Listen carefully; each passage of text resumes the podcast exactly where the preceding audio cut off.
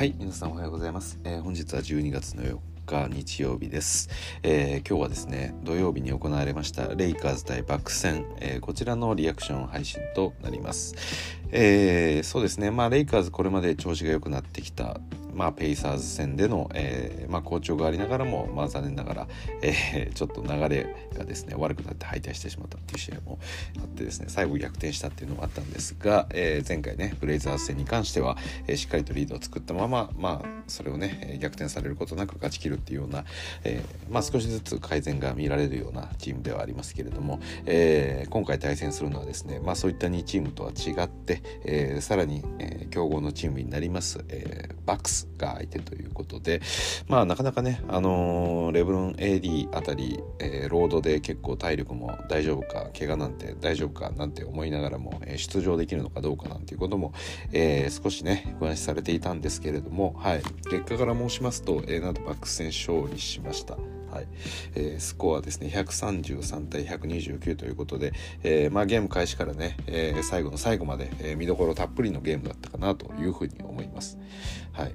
で一応まあ今バックスの順位をお伝えしたので、えー、東の2位ということで、えー、逆にレイカーズはですね西の13位です。はい、まだ勝率が、えー、5割にも乗ってないようなチームなんでまあ順当にいけばね、えー、バックスが勝つっていうことだったんですけれども、えー、意外意外意外レイカーズが勝利したという感じでした。はい、で、えー、そうですね。まあペイサーズ戦ブレイザーズ戦を踏まえて、えー、レイカーズが確実にこう強くなってる、えー、プロオフを目指せるチームだなんていうことも、えー、私言ってまいりましたけれどもまあもう本当にねやっぱりそういう姿っていうのが改めてこう確信を持てたっていうのが、えー、今回のプレ、えー、バック戦だったと思います。はい、で、えー、この試合からミドルトンも復帰ということで、えーまあ、ヤニス・アデト・クンボそして、えー、クリス・ミドルトン、えー、さらにドゥルー・ホリデーというこの3人、えー、バックスのメンツがしっかりと揃った状態で、まあ、レイカーズももちろんあのメンツとしては揃った状態で、えー、挑むこととなりました。でそうですねまあ序盤ねあの第1クォーター、えー、リードを取られたりというようなことがあったんですけれども、えー、第1クォーターの終盤あたりから、まあ、第2クォーターに入りかけて、えー、レイカーズが大きくリードを作って最大、えー、14点のリードを作った展開にはなりました。ただ第3クォーター、えー、中盤でですねこのバックスが完全に同点になってで第4クォーターになるとさらに好点差が縮まってバックスが逆転するようなシーンっていうのもあったんですけれども、まあ、最後はねレイカーズが勝ち切ったということで、まあ、やはりこうリードチェンジも多い試合でリードチェンジ自体も11回あって、え、タイに7回、え、得点が同点になったっていうような試合でもあったんで、まあ、かなりね盛り上がって見ることができたんじゃないかなというふうに思います。はいでそうですねあのー、でしょうねこの試合は本当にまあそうですねレイカーズファンの皆さん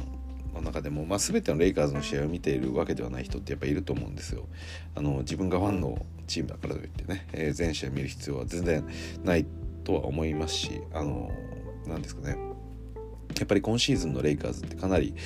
うんまあ、昨シーズンから引き続き低調な活躍というか、えを見せていてちょっと見る気を失せているっていう人もいるかなというふうに思うんですけど、まあ、そんな方にでもねこの試合はおすすめしたいというか、まあ、私の中では、えー、今シーズンのベストマッチ今の段階では言えるかなと思ってます。でそれは何でしょうかねこの、うん、どういう要素でっていうとその、まあ、ハイライトのプレーももちろんあるんですけど、まあ、そういう意味合いというよりも本当に何ですかねこのプレーオフみたいな試合が本当に見れたかなっていうふうに思ってます。あのー、まあもちろん相手が、えー、バックスということで、えー、まあ、本気で挑んでいくわけにはなるんですけれども特に試合のねあの最終盤のあたりっていうのは、えレブロンだったり AD だったり、まあ、いわゆるそのプレーオフでも起こりがちな、あのまあ、ディフェンスがすごく、えハードになりつつそして、えーなんですかねこの味方のロールプレイヤーで、得点を取っていくとかっていうよりかはもう、えー、あとは個人技の勝負の世界みたいな風になっていくまあそんな、えー、雰囲気があったと思ってます。でそうですねその中でもやっぱりレブロン AD はですね、まあ、しっかりとした活躍を見せてくれまして、えー、最後勝ち切ることができたというようなところになってます。はいでそうですね、あのー、まあ、この試合、えー、最多得点は、えー、アンソニー・デイビスの44得点ということで、えここ数試合ねあの AD の活躍も、えかなりこう、まあ、目覚ましいものがあると思うんですけれども、はい。まあ、この試合においても、え頑張ってくれたと。で特にこの試合で良かった点っていうのはあのそうですね。まあ、いくつかあるんですけれどもやっぱり目立ったのは本当にそのミッドレンジの精度が非常に高く、えー、決めていたのかなっていうところで、まあ、まあ、ポストの位置からですね、えー、ブルック・ロプスを狙い撃ちにしたような、えー、駆け引きというかワンワンがあってで、まあ、ステップバックの3、えー、2ポイントだったりですとか、まあ、そういった AD の持ってる、えー、なんですかね通常のセンターらしくないような AD らしい、えー、距離感でこう戦うことができてかつそれを得点にしっかりと、えー、結びつけられたっていうところが大きかったのかなというふうに思います。で逆に相手チームの最多得点はもちろんヤニスということで40得点、えー、叩き出したんですけれども、うん、やはりこのヤニスというプレイヤー、まあ、レブロンとのマッチアップっていうのも、えー、いくつかあって、まあ、ヤニスからレブロンに対しての、まあ、ハイライトの、えー、ブロックショットもあったりとか、まあ、そういうまあ、1対1ヤニスとレブロンっていう2人を比較して、えー、今どっちがこう強いのかみたいな話になるとやはりこうヤニスのモンスター級の、えー、まあ、パワーというか、えー、強さっていうのはもうレブロンはやっぱりかなわない領域にはあるのかなというふうには思うんですけれどもただね、まあ、結果としてゲームに勝つ。やっぱりこれが何よりっていうところだと思うので、まあ、レブロンもこう年を打っていく中で、まあ、ヤニスと1対1を張れるようなまあそうですね。力も少しずつもうなくなっていってると思いますし、まあ、実際レブロンが、えー、ポストでディフェンスについてヤニスにこう押し込まれながらだったりとか、まあ、AD がディフェンスについても、えー、ヤニスもうかなり厳しい状況でもねうまく、えー、フットワークで抜け出してそのまま、えー、ショットを決めてしまう、まあ、ヤニスがやってしまうと全てなんかイージーなショットに見えてしまうんですけど、はい、まあ、そういうねあの怪物級のヤニスっていうのは、まあ、やっぱりこの日も健在でしたし、まあ、その中でもね、えー、勝ちきれたっていうことが非常に価値があったんじゃないかなというふうに思います。はいでそうですねまあ AD がやはりこの試合活躍したっていうのはもちろんそうなんですけどじゃあ実際にゲームの中盤、えー、AD がいない時間帯どうだったのっていうお話なんですけれども、えー、実はそれがねあのそ私の感覚そんな悪くなくてで特に第2クォーターのあたりとかに、えー、まあ、AD が下がっていて、えー、あれ誰だったかなラインナップは、えベバリーラス、えリーブスゲイブリエルレブロンのラインナップだったかと思うんですけどただその場面でもねかなりあのいいディフェンスを見せていてでこのえー、日も確かそれも24秒バイオレーションが出たりですとか、まあ、レイカーズのいいディフェンスっていうのが光っていたようなシーンっていうのも見受けられました。なんでねもちろん AD があのこのチームにおけるディフェンスの支柱であることは間違いないんですけれどもただあの AD がいなくともですねそれでも固められるような、えー、ディフェンス力が今のレイカーズにあるっていうことをまた改めて再確認できたようなまあそんな試合だったかなということもなんで、えー、この日の、えー、得点で言うと、えー、AD が44得点レブロンが28得点、えー、そしてラスが15得点の、えー、ロニー・ウォーカー14得点ということで、まあ、これまでの試合の中でロニー・ウォーカーが割と得点を取るような試合もあったと思うんですけど、まあ、やはりね、あのー、この試合がなんかプレーオフらしいムードを、えー、帯びていたっていうのはそういうところであってでも本当に一番強い、えー、まあ矛というか槍で貫きに行くような、えー、本当に何でしょう負けられない試合というかなんかそういう、えー、空気感があったまあそれがやっぱりこの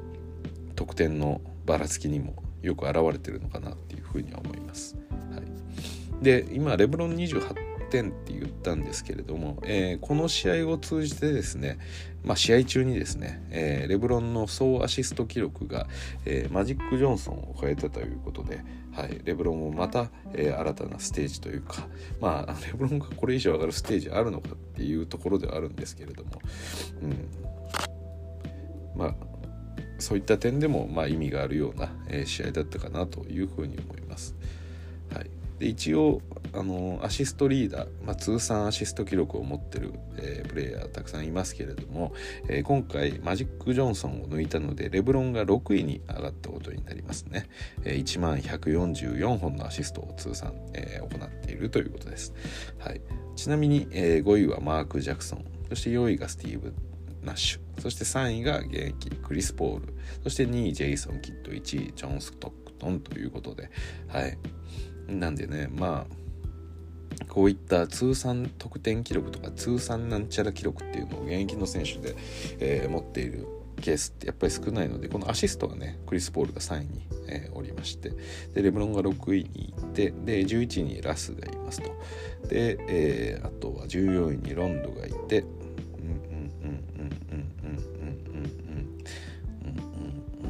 もういないかもしれないですね、はい、少なくとも25位までは現役選手はもういないですね。はい。まあ、ロンドンもそこまで今どうしてるんですかね。どのチームにいるんだろう。ちょっと分かんないですけどあまり出場しているイメージがないのでまあ本当に現役で、え、今多くプレータイムをもらってるって話でいうとクリス・ポールレブロンラス、まあ、この3人だけっていうような感じにはなりますね、はい、そうなんですよ。まあ、せっかくなんでね、えー、通算得点記録についても今改めてちょっと見ておきましょうか。えー、1位がもちろんカリーム・アブドゥル・ジャバー3万8387点そして2位がレブロン・ジェームス3700、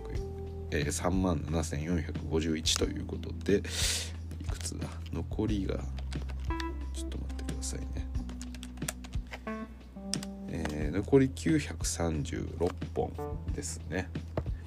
でレブロンは今、えー、平均得点どれぐらいだろうな？25ぐらいかな。そうですね。25.9なんで割る25.9で残り36試合ですね。レブロンが今のままのスタッツを続けていくと、えー、残り36試合で、えー、この記録は塗り替えられるということで。まあね今シーズン言ってもまだ序盤で20試合程度ですね。23試合とかですよね。レイカーズは、えー、21試合か。なんでまああと61試合残っていてでそのうちの36試合普通に出場してこれまでと同じ平均得点を取れば、えー、晴れて通算得点記録、えー、1位になるということになってます。はい、でちなみに通算得点記録の中で、えー、現役選手というと、まあ、上から言うとにレブロンがいて、えー、まあちょっとまだそうですね現役ではありますけど今シーズンチーム所属が決まっていないカーメロ・アンソニーが9位にいます。で、えーまあ、ちなみにレブロンとの同期ですね。はい。あとはケビン・デュラントが18位。ですかね。25位まででは、えー、そういったプレー。ということでまあ本当にね通算得点記録はもう何でしょう。まあアシストももちろんそうなんですけどまあレジェンド級の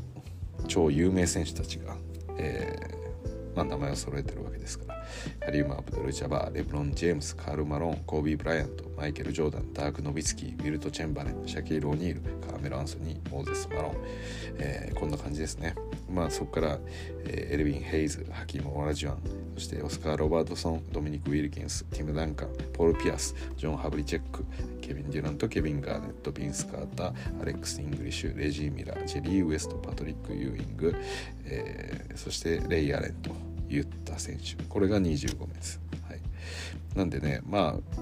皆さん NBA を見られてる中でまあ現代を見ている方っていうのはもちろんレブロン・ジェームズ知ってるでしょうしまあ NBA を見てる人なら全員が知ってるマイケル・ジョーダンだったりコービー・ブライアントそして、えー、まあダークの水まあ割と最近とは言わないですけどはい。まあ、90年代とか見ていたような人たちが知ってるようなプレイヤーっていうのもいますし、まあ、シャックだっていますし、えー、そうですね、まあ、もう少し古いところで、まあ、オラジワンとか、えー、そしてそうですね。まあ大レジェンド100点ゲームを作ったチェンバレンとかも7位とかに控えてるわけですから。まあ本当にね、えー、このレジェンドの中でもさらにこう有名な選手たちが揃い踏みするこの通算得点記録で、えー、まあこれから1位を目指していく今シーズンっていうのは非常に意義深いかなというふうに思ってます、はい、ちなみにリバウンド数てみると1位がチェンバーで2位がビル・ラッセルがいて、まあ、ビル・ラッセルもね、えー、昨年でしたかね亡くなられたっていうのもありましたし、うん、そうですね。リバウンドの現役選手はあ台湾リーグに行きました。ドワイト・ハワードがですね、えー、10位にいますね。あとはうんうん。そうですそれくらいですかねショックがいてバークレーそうですね NBA で本当に現役でやってる選手は上位25位は1人もいないですね。はい、ちなみにスティールとか見ましょうか。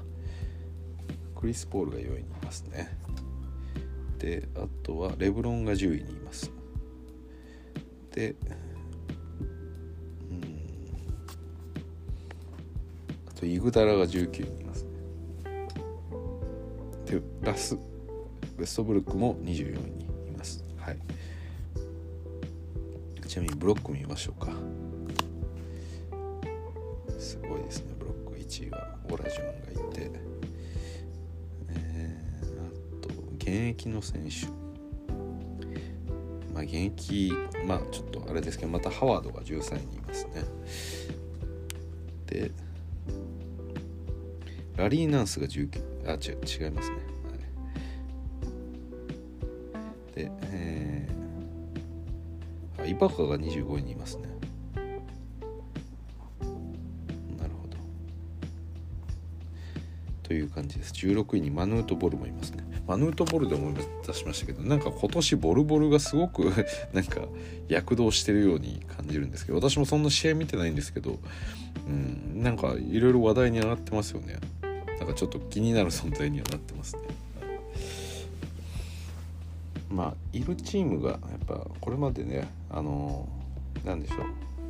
う。なかなかプレータイムがもらえないような、まあ、デンバーナゲッツとかにいたのに比べるとやっぱりいろいろ伸び伸びとやってるんだろうなっていう気はしますけど。はい。すいません。まあだいぶ話が、横道にそれてしまったんですけどバックスの試合。はい。戻もう一回戻ります。で、まあ、さっき言った通り、えーまあ、今シーズンね、えー、レブロンはマジック・ジョンソンを抜いて通算アシストの記録が6位になったというような試合でもありましたということですね。はい、でこの日もまあ28得点、え、8リバウンド11アシスト2スティール、まあ、素晴らしい活躍を見せたかなというところです。はい、で、えー、あとですねラスも15得点と言ったんですけども15得点の7リバウンド11アシストということでしかもターンオーバーもゼロです。はい、ラスここ数試合ターンオーバーゼロじゃないですかね。はい、でこの日もフィールドゴールパーセンテージ54%ということで、まあ、本当にあの素晴らしい活躍を見せてくれてるなというふうに思います。やっぱりラスのドライブかなり効いてますよね。あの本当に何ですかねまあああいうドライブのキレっていうのはあの他のガードプレイヤーなんかにやっぱりできる簡単にできるような真似ではないのでやはりかつてのそのかつてのって言ったらあれですけどはりこうオールスタークラスの選手のあのパワーっていうのは感じさせてくれるかなという感じですね。はいまあ、この日はねプレータイムリーブスも長かったんですけどまあ、リーブスは自分が得点するというよりかは、まあ、自分の仕事に徹したっていうような雰囲気だったかなというふうに思います。はい、まあでもそうですね今日は何ですかねまあ、まなんかあまりにもいい試合だったんで本当にいい試合だったんですよ。本当にプレーオフみたいな試合でもう見応え十分というかもう、はい、なんか本当にプレーオフを見た後のような気分になっていて、うん、そうですね。あえて何かを見るっていうこともないんですけれどもどうしましょうかね。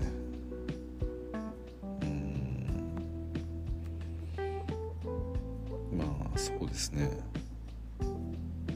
まあ、AD のモンスターっぷりを見てもいいですし、まあ見るとしたらそうですね今日はなんか動画を見ようかなと思っていてあのまあ良かった選手の、えー、何かプレーを見ようかなってちょっと思ってたんですけどどうしましょうかね。うんまあ AD44 得点なんて AD の得点シーンを見ますかまあまあまあでも、うん、そうそうですね。はいちょっと見ましょうか。AD の得点シーンまあフィールドゴールアテンプトが27あってうち18決めてるっていう感じですね。最初のプレーはこれは第1クォーターの9分ですね。AD がトップの位置ボールをもらって、えー、前にはブルック・ロペスがついてますがまあブルック・ロペスはいつも通り引いて守ってますと。でハンドオフ行かずここで1対1仕掛けます。いやこれはウィングにいるレブロンがあの何ですかね。目の前にホリデーを押し込んでいくような形ですね。中に緩やかにこうカッティングってほどじゃないですけど中に走り込んでいって左側の、まあ、AD がドライブするスペースを作ってるって感じですね。で AD がそこに、えー、軽く進んだところでそこからプルアップでもう、え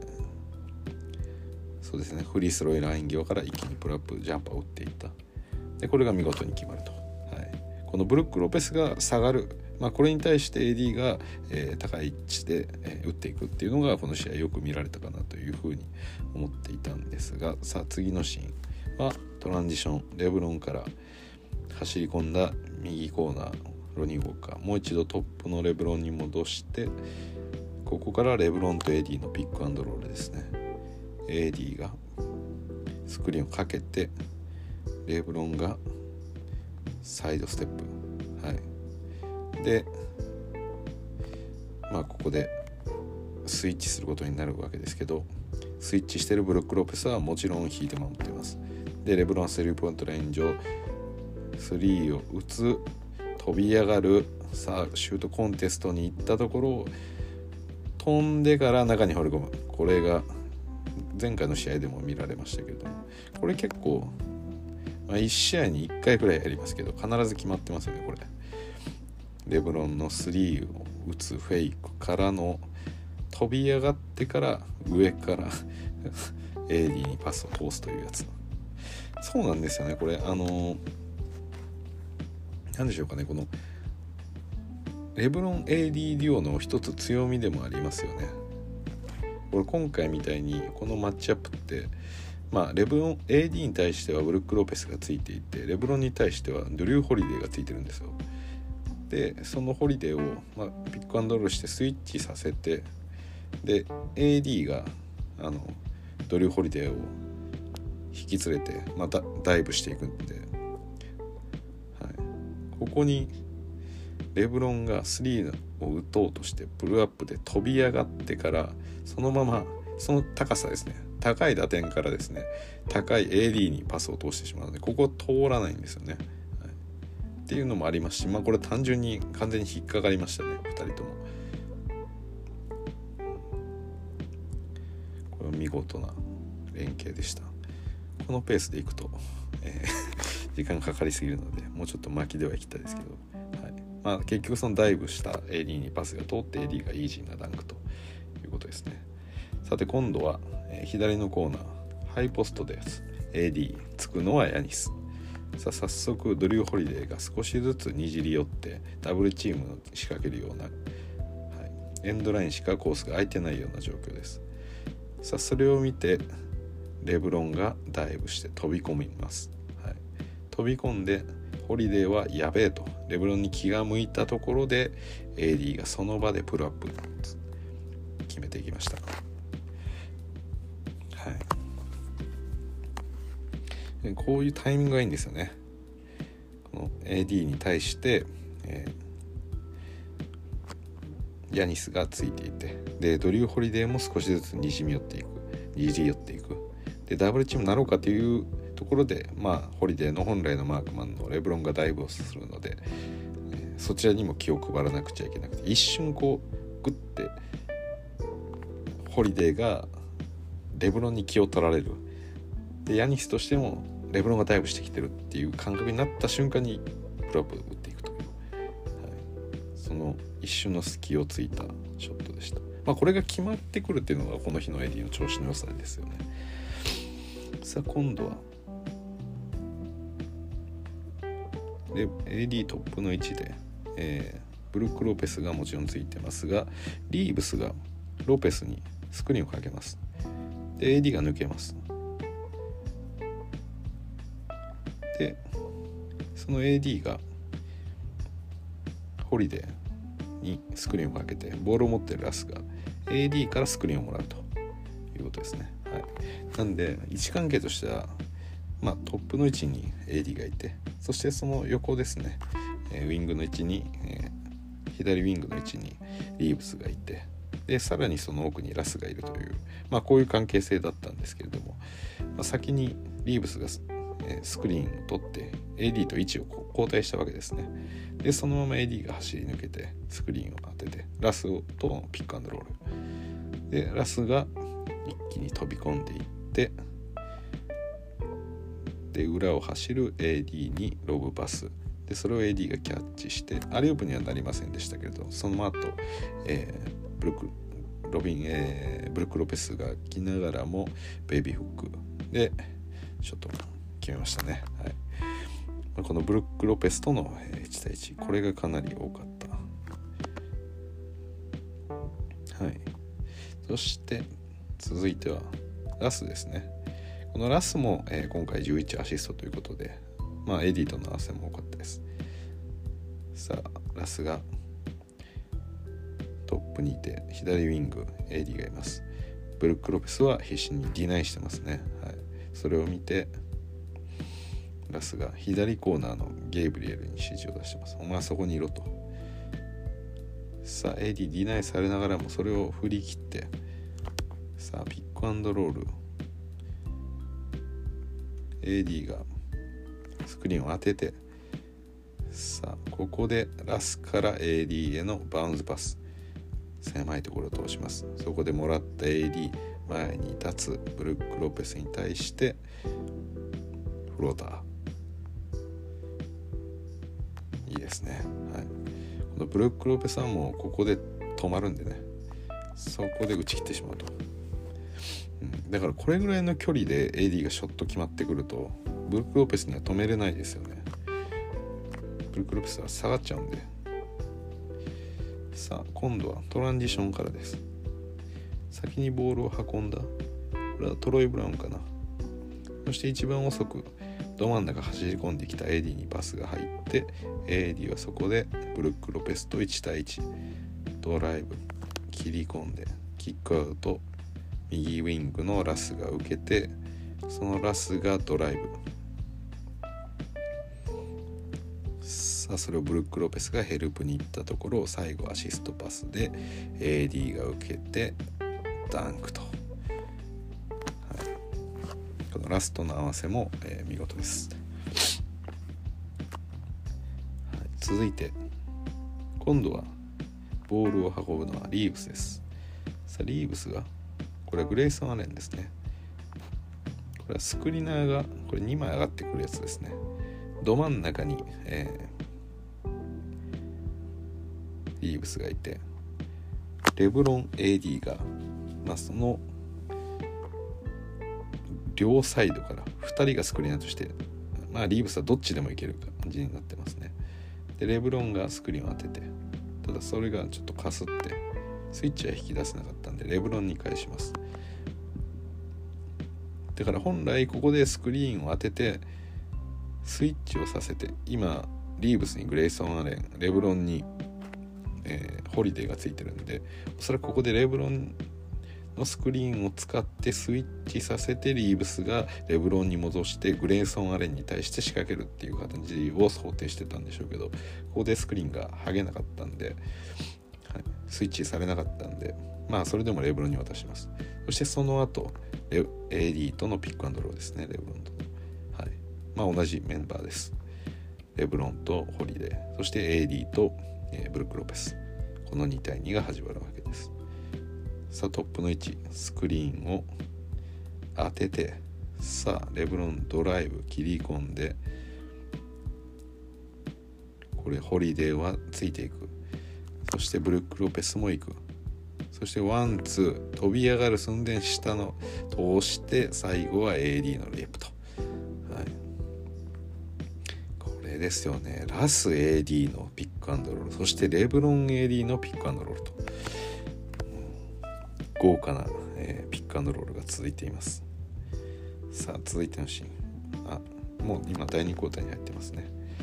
さあ今度はスローインのシチュエーションから。リーブス。トップにいる AD に渡します。さあ AD から走り出したリーブスに返します。さあこれだけでもう2対1ができちゃいました。さあリーブス一気にドライブ仕掛けていく。ブルック・ロペスヘルプリムに近寄ったところ AD にマイナス方向にパスを返してそして AD がそのままリムの下でレイアップということです。はい、これいいですね。ギブアンドゴーみたいな。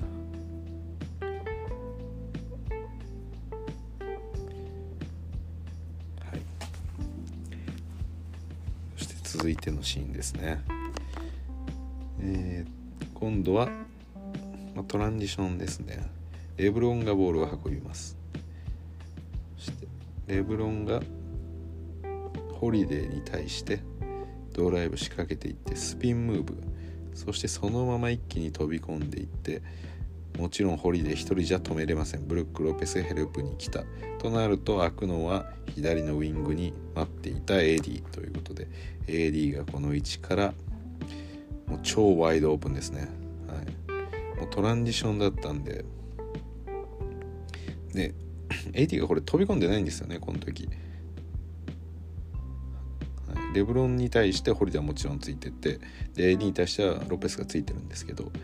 そのホリデーをトランジションで押し込んでいったんでレブロンが。なんでもう慌ててロペスが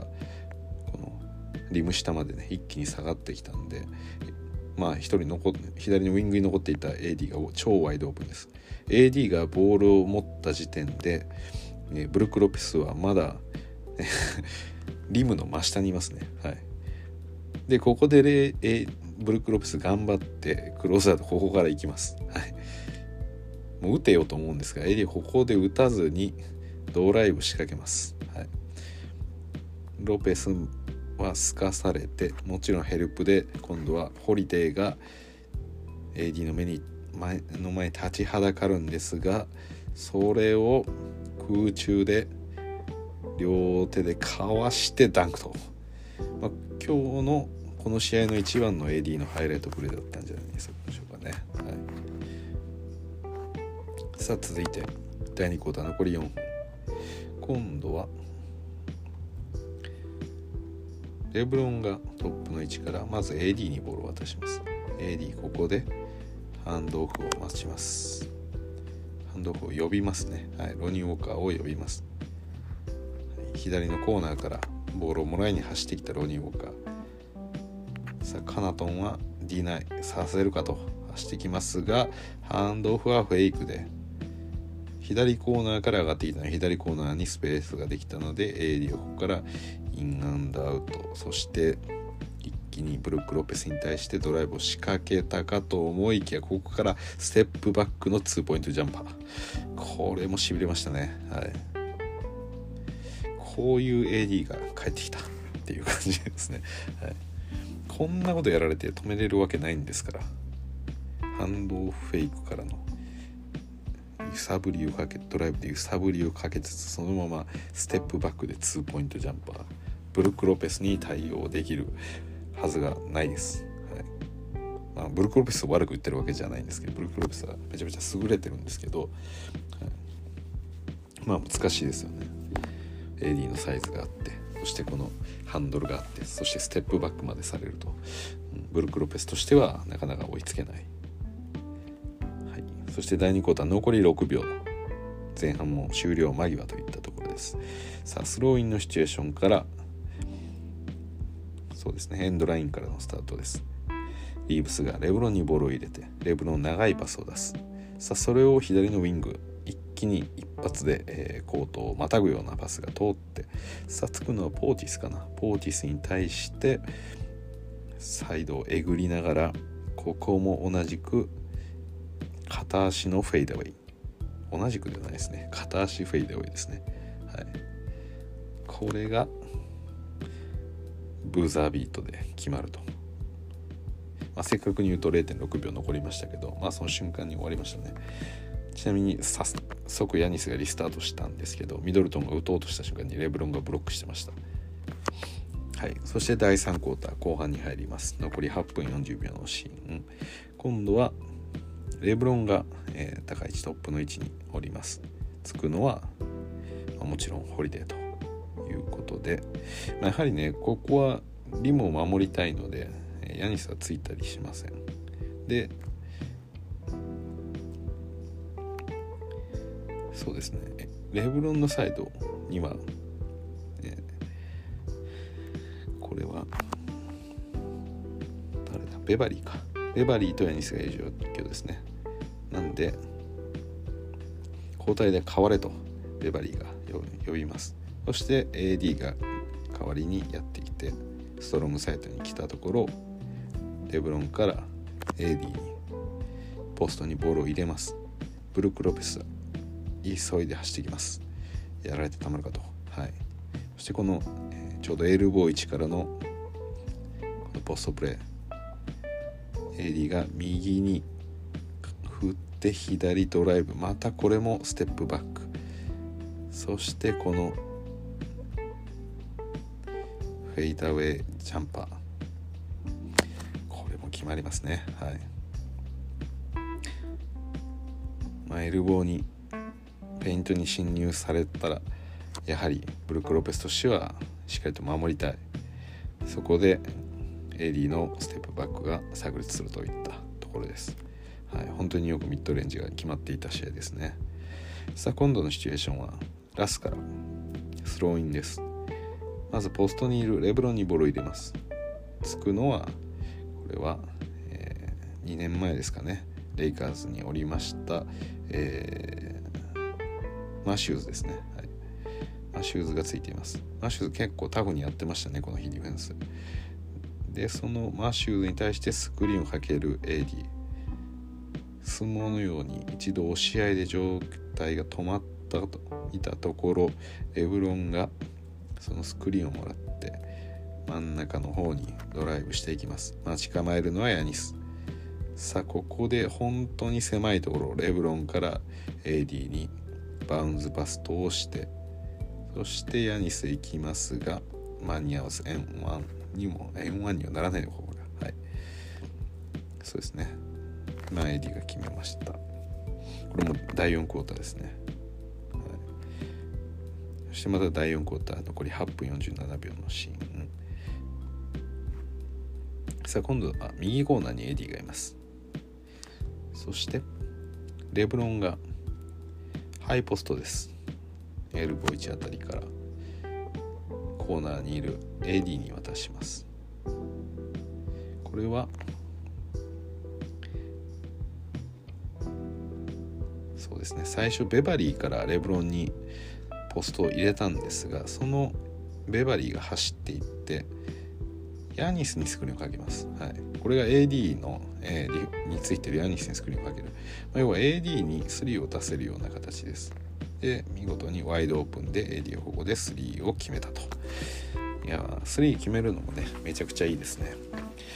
あの私前もちょっと言ってたんですけどやっぱり AD がセンターポジションとしてあの非常に強いっていうのは、まあ、もちろん2019-20の優勝で、まあ、みんな実感してることだしそういう使い方はいいんですけどただ AD がセンターにかまけてるのは気に食わないみたいなことを私は、まあ、センターかまけてるというか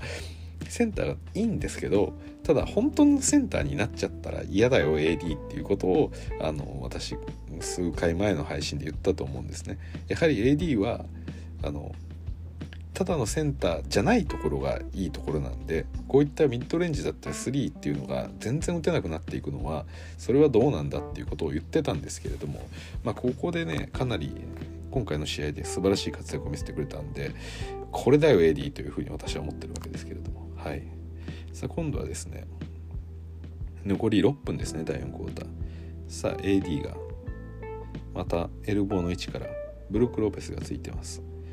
さあですがここコーナーの位置からこれはリーブスがボールをもらいに行きます。レブロンがスクリーンを当てます。ただもらいに行くのはフェイクでそのまま飛び込んでいく。ブルク・ロペスつがつらつられて下がる。下がったところ AD レブロンに一度ボールを入れる。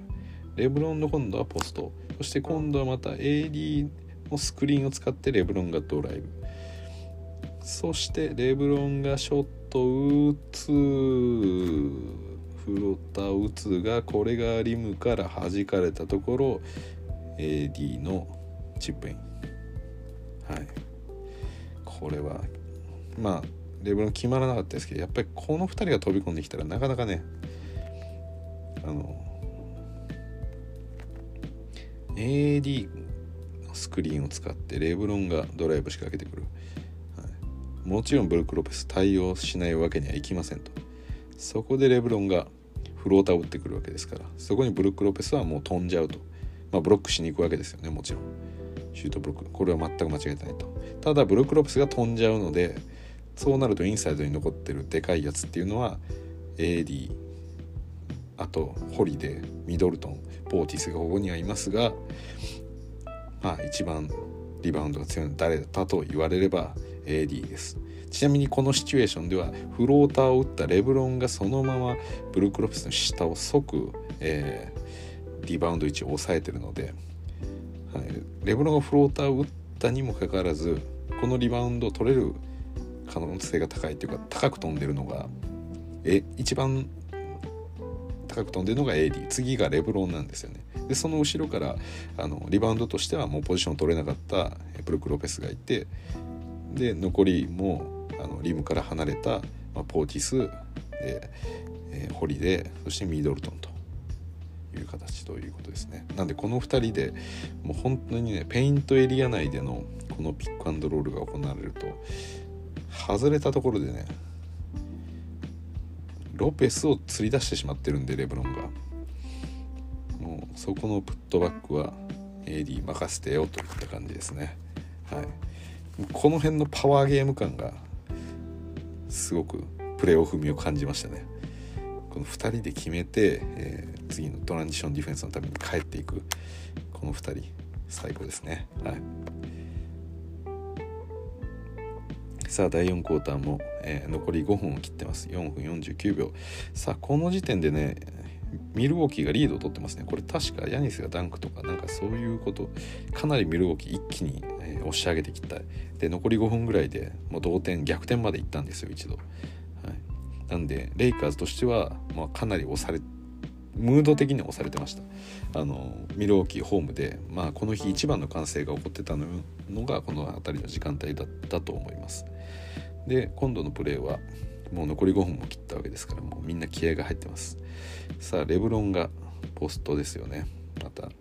ホリデーがついてますがその奥でもブルック・ロペスがもう2枚で軽いダブルチームみたいな形になってますね。まあ寄りすぎない程度に。さあそこでこれ位置関係ね細かく言いたいんですけどハイポストの位置にいるんですね。まだちょっとペイントとは少し遠いなっていうあたりなんですけどレブロンが、えー、ポストやってるわけですけどこのホリデーはエンドライン際方向開けてるんですよね、はい、エンドライン方向へのドライブは許すけど逆サイドこの中央を突破していくような動きは許さないよっていうようなやり方をしてます。それはなぜかというと AD がですねこのちょうどエルボーぐらいの位置にいるんですよね、だから AD へのパスは許さねえよと。そしてブルック・ロペスはどこにいるかっていうとレブロンとリムを結んだその戦場にブルック・ロペスがいるんですよ。なんで AD についてるというよりかはまあブルック・ロペスはもうこの時点でもうリムを当たりのゾーンを守ってるんですよね。やっぱりホリデー一人でこのポストを受けきれないだろうというところでブルク・ロペスが後ろで控えてるわけです。はい、でそれを見て AD は逆にスリーポイントライン際に上がるんですよね。さあここはもうワイドオープンにならざるを得ないです。ブルク・ロペス急ぎます。さあここで AD3 これが決まりますね。いやこれなんですよね最高ですよねこのパワープレーホリデーお前一人で守れるかいとレブロンがポストをしていくわけですからもちろんヘルプに行かざるを得ないブルク・ロペス、はい、ここで高く上がる AD なんかついていった日にはリムを守るのがもうあとポーティスとか、えー、ミドルトンこの辺りがヘルプでやってくることになるんでちょっと心もとないんですよねレブロンのドライブに対しては。なんでこの上がった AD ワイドオープンもう3打っちゃう。でここで今までの AD を打てなかったんでそうなるとやっぱりまあ AD は強力ですけどまた攻撃力が全然違いますよね。ここでもう上がっちゃえばいいんですから。そうさっきからこの同じペアですよね。レブロンとホリデー。そして AD とブルック・ロペス。ただ微妙にこのポストの位置からスクリーンをかけるようなピックアンドロールのプレーがあったりですとか、まあ、今回のように AD がスクリーンを当てに行くような雰囲気でそのままポップしてしまう。まあ、だからこれピックアンドロールではないんですけどスクリーンを当てに行こうかなっていう雰囲気を出しつつそのままポンポップしちゃうっていう。でもレブロンのやつがねやっぱりこれ残り5分を切ってもうすごい感じてるんでブルク・ロペスもねそこつかないわけにいかないんですよね。でこれをね本当にレブロンが素晴らしいなと思うのはこのハイポストの位置からあのホリデーはエンドライン方向に向かってドライブしていけと。そうするとブルック・ロペスがリムプロテクトしていく。お前はそこで狩られろというそういういざないをしてるわけですよね。でレブロンそれに乗るようにエンドライン際に少し動くんですよね。で少し一歩動くともちろんよし行けと思ってホリデーがもちろんそちらに追いやろうとしますしブルック・ロペスも「おお来い!」っていう風にこのリムの守ろうとするんですよね。だからエンドライン際にこのブルック・ロペスもちょっとだけ寄っちゃうんですね。その寄った瞬間にもう AD にパスしちゃう、はい、そして AD ワイドオープン。いいですよね。このこの辺がなんかプレーオフっぽいですよね。すごく。このレブロンと AD でご了承していく。でレブロンのこのよくあるしっかりこうポストで時間を使いながらそのタイミングこれは本当にレブロンと AD、まあ、2人のこの関係性というかあの、まあ、2019シーズンから、まあ、プライベートでも、まあ、仲いいようなところはあるでしょうし、まあ、その関係性としてすごいお互いがあの献身性を持っているベストデュオだっていうようなことを、まあ、言い切れるような、まあ、特別な関係っていうのがやっぱりあるんでその辺りこの2人でこの瞬間本当に何ですかね。こう居合のような感じというかレブロンがゆっくりゆっくりこうポストで少しずつこう移動しながらじりじりじりじり寄っていって相手が動く AD が動くそのタイミングでパンとパスを出して、あと決めてもらう。それが、えー、レブ AD がポップすれば、えーまあ、レブロンがそこにパスを出してスリーを出せたりレブロンがそこからドライブすれば、えーまあ、さっきのような、えまあ、バウンズパス細かいところを通して AD に最後シュートを決めさせるだったり、レブロンがフローターを打ち切ってその後 AD がプットバックで沈めるとか。やっぱりこのバリエーション今言った3つだけでもあのすごい破壊的ですよね。結局なんでしょうそれをやった後にはリバウンドに行くのはレブロンだったり AD がいたりするわけですしスクリーンをかけるのもレブロン AD どっちかなわけですから。やっぱりこのデュオはいいなと。そして、えーまあ、さらに詰まってきました。第4クォーター。残り2分128対127レイカーズ1点リードを取ってます、はい、しかしまだまだ、えー、どちらに試合が転ぶか全くわからないシーンですね。今度は AD がトップの位置です、はい、今度は左のコーナーにレブロンがいます。でついてるプレイヤーはどちらも同じですね。ブルック・ロペスが AD についていて左コーナーには、えー、えー、ホリデーがついてますね。で AD は、えー、ヤニスもこの時間帯になってきたら入ってきたんですけどリーブスについてますね、まあ、ヤニスは、まあ、このリムの周りヘルプディフェンスに出れるように、まあ、レブロンとかにはついてません。さあここで AD がピックアンドロール。ここでハンドオフを選択しないですね。レブロンがスクリーンをかけに行ってここでスイッチはしない。頑張るホリデー。さあここもねでももう 本当にねすごいじりじりいってたんですよね。この時のレブロンと AD。じわじわじわじわ寄っていって。普通結構あのこういったハンドオフだったりクアンドロールだったりってスリーポイントライン上で行われるというか、まあ、そこからの展開が多いと思うんですけどかなりねペイントにちょっとかかるんじゃないぐらいかっていうぐらいあの深く押し込んでいくんですよね。レブロンも。スクリーンをもらう位置も。はい、2人の主戦場はこの辺りなんで。さあここの込み入ったところ。その分この辺りもねあのターンオーバーもしやすいとは思うんですけど細かなプレーが続きます。はい、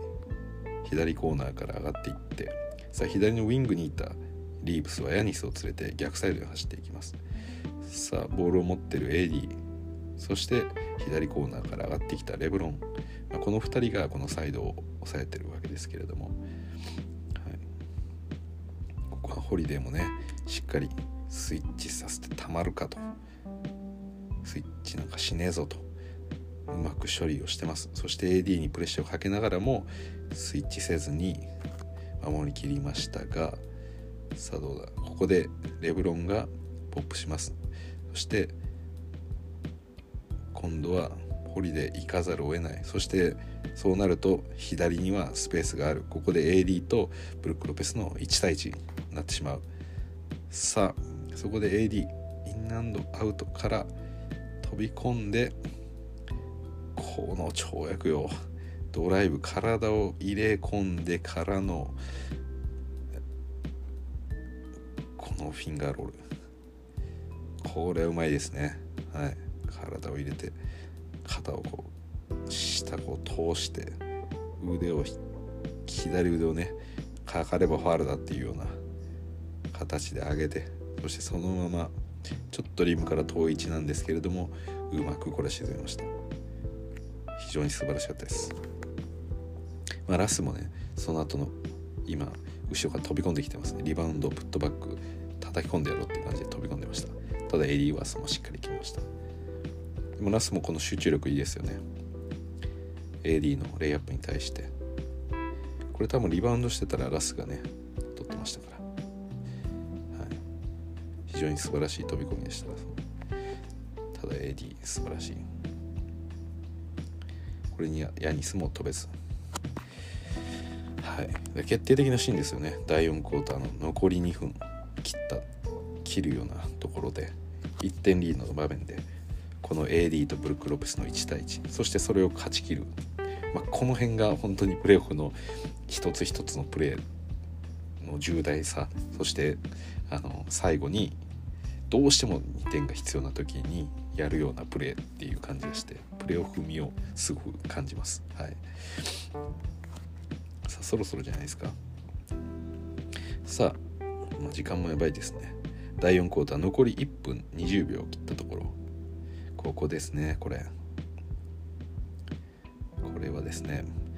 バックスのオフェンスなんですけれどもグレイソン・アレコーナーでボールを受けてトランジションからエンドラインギリギリいっぱいドライブ仕掛けるんですがこれをアウトパスしそうになるんで一度トップにいるミドルトンになんとかパスを逃がしますと。ただこのボールミドルトンのちょうど足元に落ちましてバウンズがこうショートバウンドに跳ね上がりのところでミドルトンがファンブルしてしまいます。さあここでファンブルしたボール。これ素晴らしいですね。ラス走る。ラス走る。ミドルトン。ラス。ここでラスミドルトン膝元に飛び込む。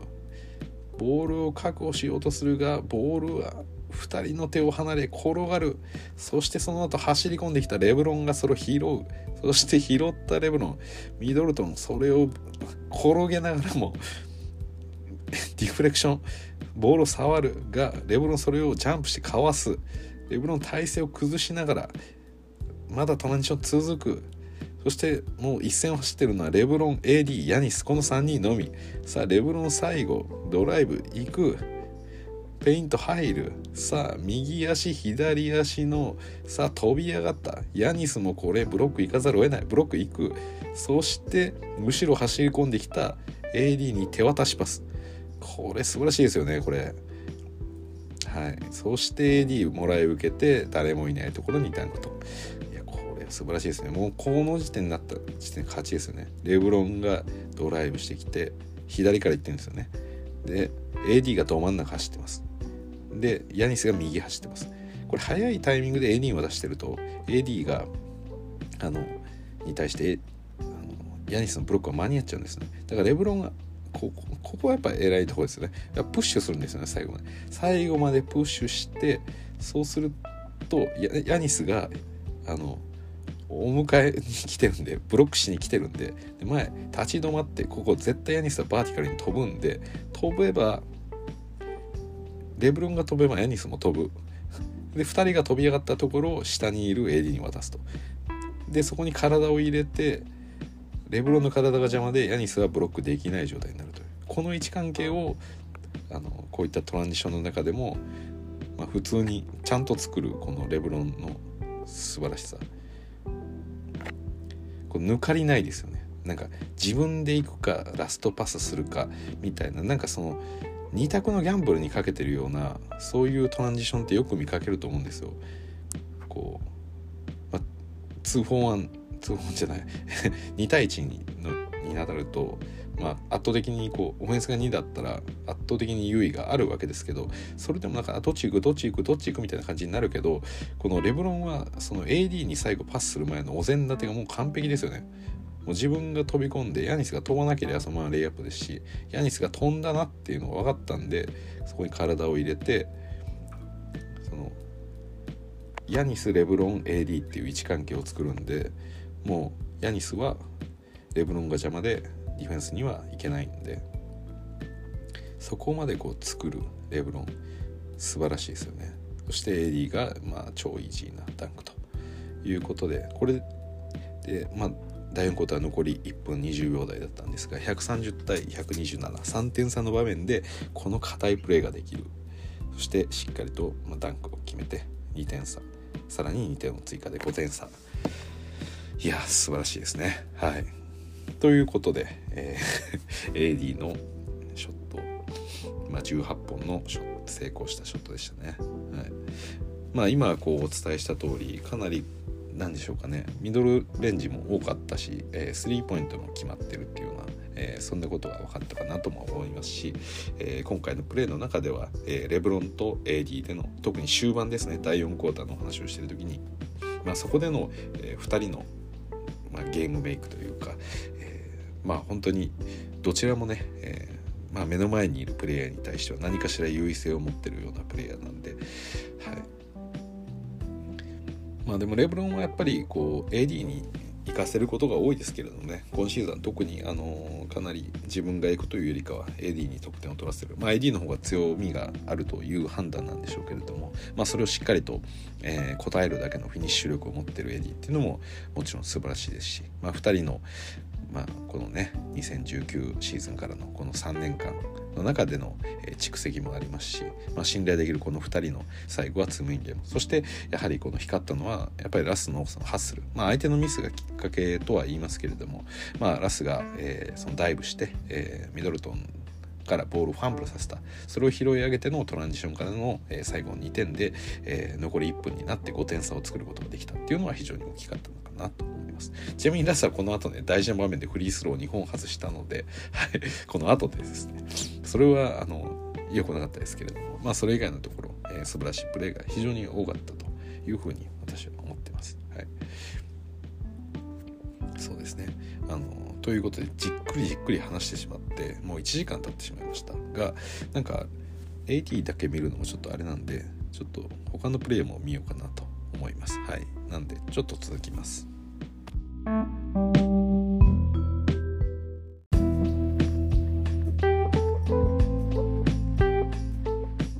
はい続きです。まあさっき AD の、えーまあ、フィールドゴールメイドシュート成功の映像を全て見てきたのでここからは、えー、まあその AD の相方でもあるレブロンのプレーも見ていきたいと思います、まあ、ただねレブロンはどうでしょう。まあ良かったんですけれども、まあ、AD ほどのモンスターっていう感じでもないかなというふうに思ってますけれどもはい。まあ、もう少しサクッといこうと思います。さあまずはラスがウィングでボールを持ってますね。はい。スリーポイント打つぞと、はい、ポンプフェイクからスタートです。ヤニスがクローズアウト。これをかわしてドライブ。そして待ってるのは誰だ？誰かわからないが誰かがウエストブルックをブロックしようというところラスはシュート打とうとするが外れる。外れてこのリバウンドがゲイブリエルを抑える。さあカオティックな状態。ここで中に飛び込んでボールをもらいに行ったレブロン。よこせとゲイブリエル反応。それを受けてレブロンスピンムーブマシューズをかわしてレイアップ。落ち着いてます。第2クォーター。あ第2クォーターの初めですね。第1クォーターレブロン得点ゼロだったんですね。もしかしたらフリースローとかあるかもしれないですけど。はい。続いてまた同じく1分後ぐらいですね。またラスがウィング。さあの45度の位置からレブロンのスクリーンを使う。がっちりかけてますねレブロンスクリーン。すごいかけてますね。そしてそのままレブロンロール。バウンズパス。通った。さあもうこれはマシューズが間に合わないぞ。どうする？体を入れてきたレブロンうまいさあレイアップ。決めました。はい。ラストレブロンのピックアンドロールのプレーでした。さあ続いて。今度はレブロンがボールを運んできます。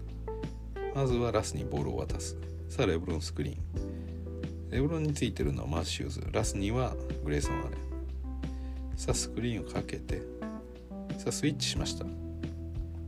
イッチしましたがもう一度戻します。スイッチしたけどマシューズはラスにちょっかいを出してスイッチに戻るがちょっと遅い。レブロン飛び込む。パス通っちゃう。さあイージーなレイプ、うん、スイッチしてスイッチする。これはちょっと間に合わないですよね。はい。といったプレーでした。まあ、ラスもねあのこういったパスは出せる、まあ、出せて当たり前なんですけどトリプルダブルの記録を持ってるようなプレイヤーなんで、はい、これぐらいのスイッチの感覚でいくとレブロンもそれを見て飛び込んじゃいますしラスもパス出しちゃいますんで、はい、うまくいかなかったです。さあ続いて今度はですねレブロンにヤニスがついてます。AD にはブルック・ロペス。さあスリーポイントの位置ライン際上からスクリーンをもらいます。AD スクリーン当てる。レブロン。ドライブ仕掛ける。さあブルック・ロペスはですねもうすっごいドロップしてますね、はい、スクリーナーの AD がスリーポイントラインより高いところにいて。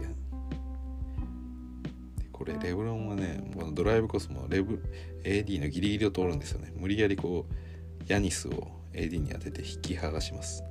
はい、ブルック・ロペスはもうその時点でペイントの中に入ってます、はい、なんでこのミドルのエリアスペースが大きく空いていますがさあレブロンどうするのか。AD を眺める。がこれはこのタイミングだと AD にパスは通らない。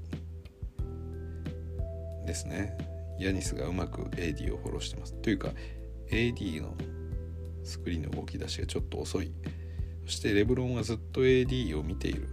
AD をずっと見ている。ずっと見ながらそのまま自分がレイアップとブルク・ロペスの上から決めていきました。これもすごいですよね。この普通にブルク・ロペスに対して、えー、自分が飛び上がってレイアップを決めていく、まあ、この高さがまだレブロン出せるっていうの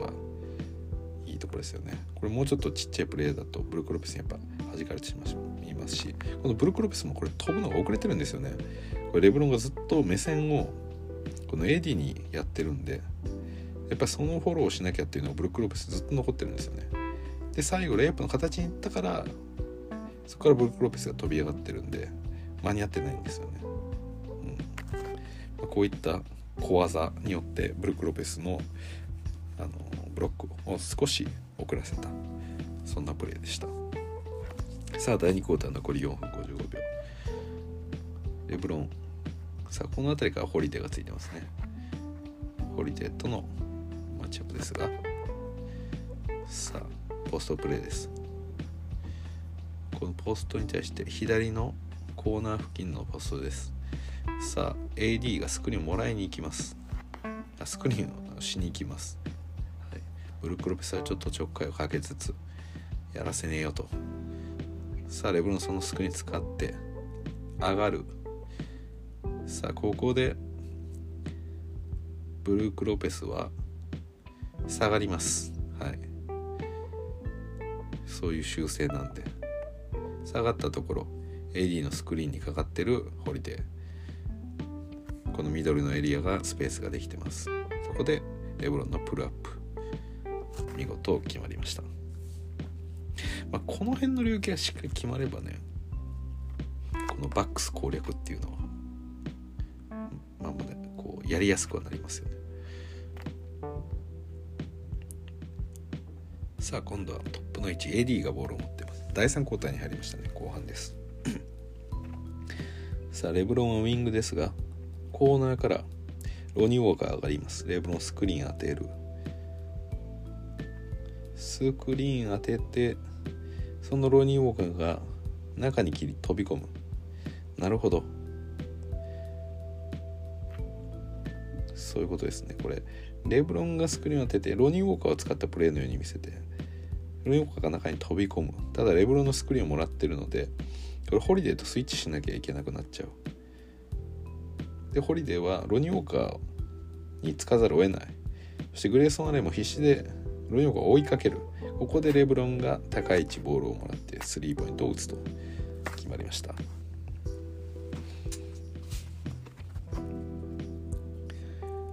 さあ第3クォーター残り4分40秒。今度はレブロン中にいますね。パスがトップの位置からレブロンがリムの下あたりにいます。そうですね。これは。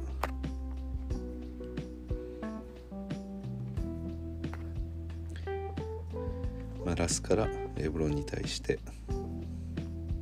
高いパス。アリウープパスのようなものを通しますがよく追いつきましたね。レブロンほんとこういうキャッチがうまいですよね。もともとフットボーラーであったっていうだけもあって、まあ、別にレシーバーではないでしょうけど。ちょっとパスが高すぎるんですがよく届きました。そしてミスマッチなんでリムの下にいるホリデーとレブロンの1対1になってレブロンがイージーなショットを決めると。これもね一つ一つ見るとやっぱこううまいですよねこういうレブロン。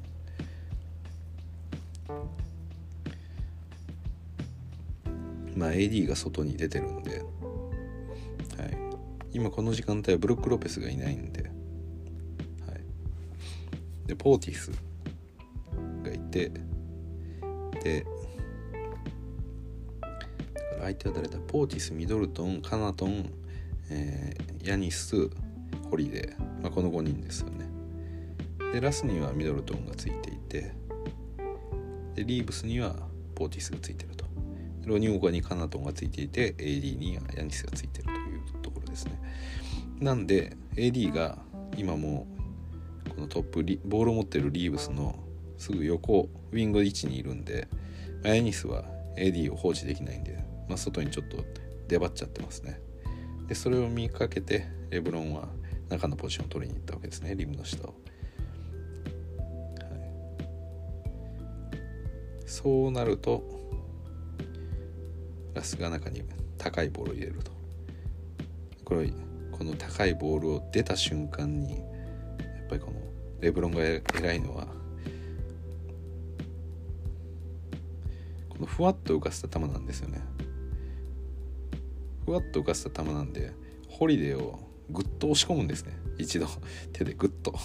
ぐっと押し込んだ上で自分が飛び上がると。なんなら押したこと力をこう反作用として自分の飛び上がるパワーに変えるぐらいの勢いで相手をこう押し込んでその分自分が前に出るというこれによってキャッチした瞬間のギャップを作るという。こういう小技も憎いキングです。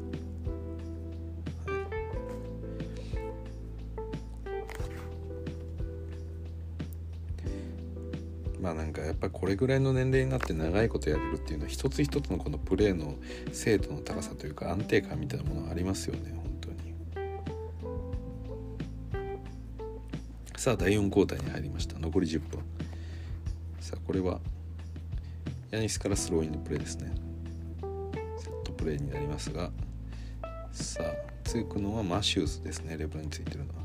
レブロントップ飛び込んできてリーブスがスクリーンでマシューズを剥がした。そこにインサイ飛び込んできたレブロンキャッチしてあとはもうリム下で受けたんでシュートを決めると。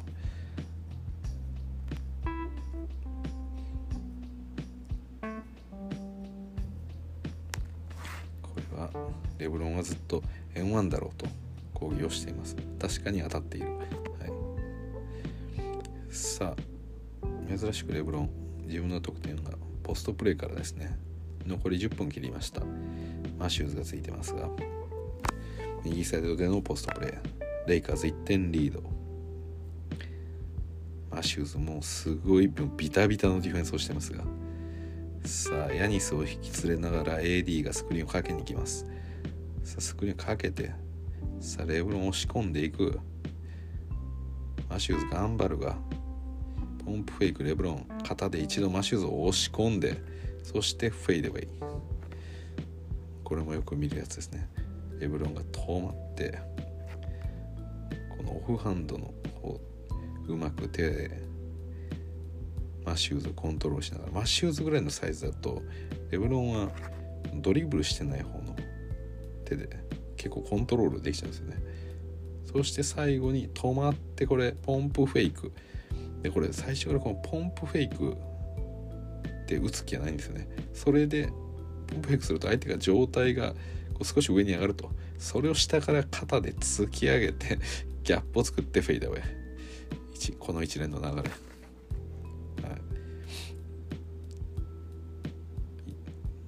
い、いい感じですよね。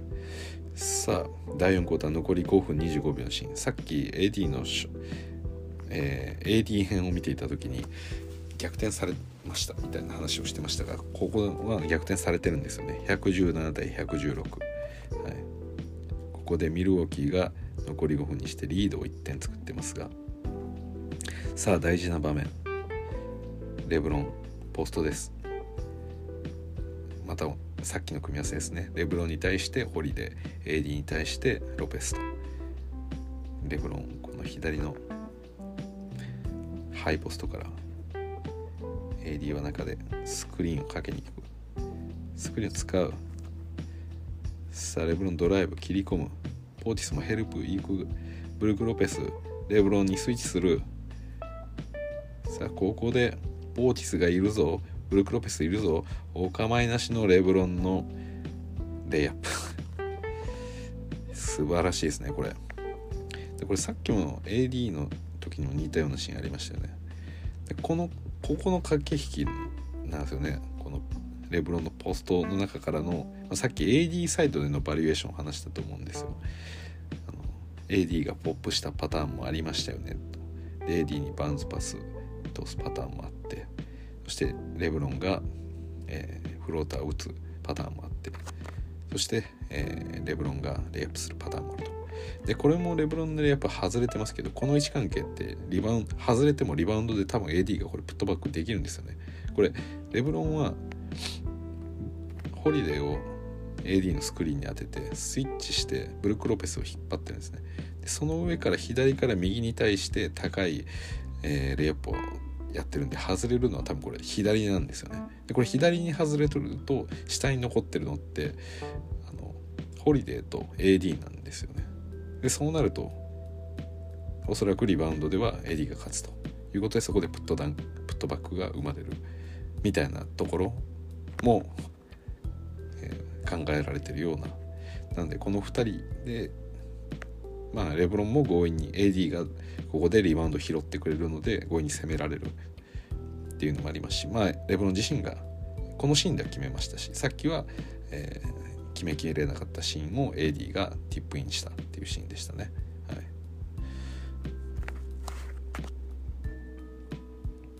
大事な場面でした。さあ第4クォーターの残り4またミルウォーキーリードです。1点リード。さあ今度はヤニスが戻ってきてますね。さあ AD が。レブロンにパスを出す。リーブスが。ホリデーにスクリーンを当てる。スクリーンから剥がれた。あスクリーンによって剥がれた。レブロンが。トップの位置。ここでスリーを打っていく。このキャッチシュートレブロン。このスリー大きかったですね。残り4分切ったところ。1点負けしていたところをこのスリーによって2点リードに変えた。これは非常に大きかったです。その前のさっき言ったその残り5分のシーンでミルウォーキーがリードを取っちゃってるんでかなりミルウォーキーおせおせの雰囲気だったんですけど残り4分台でこのレブロンのスリーキャッチャーのシュートがめちゃくちゃ効きましたね。はい。さあ残り3分半ここで完全な同点です。125対125ここにはロペスも入ってきました。ロペスヤニスミドルトンホリデーカナトンこの5人。逆にレイカーズは AD ラスリーブスロニー・ウォーカーレブロンこの5人。さあまたフリースローライン際からの AD からレブロンへのパス。そして AD スクリーンかけるホリデー剥がすさあレブロンこれは打たずにウィングのリーブスに渡す。さあリーブスヤニスがついているがこれはリーブス勝負できる時間帯ではないがどうする？AD のスクリーンを使って剥がれきらない。さあここに対してはホリデーもチェックをする。ところレブロンがめちゃくちゃ引いている。深い位置からのボールをよこせと。右ウィングワイドオープン。ディープスリー。決めた。これですよね。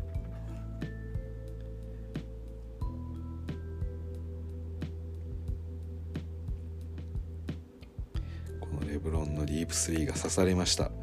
これをもう、まあ、ある意味、まあ、試合を大きくレイカーズに勝利に呼び込んだスリーですね。残り3分20秒。同点からのスリーポイント。はい。ということでレブロンの得点シーン以上でした。は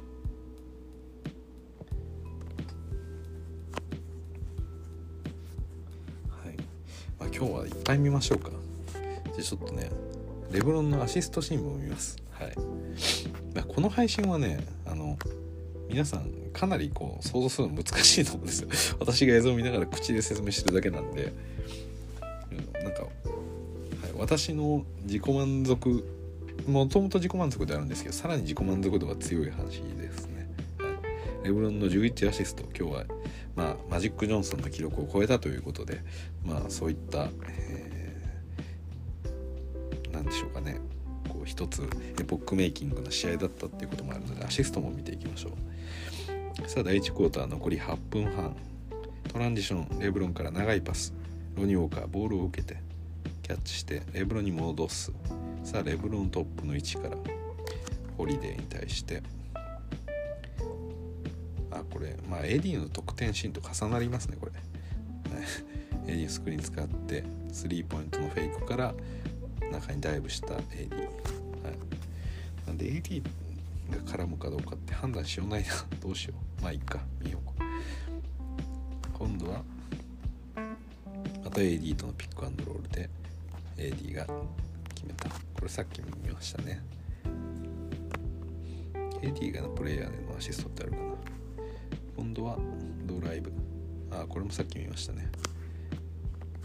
AD へのキックアウトパスからの AD 今日一のハイライトダンクが出たと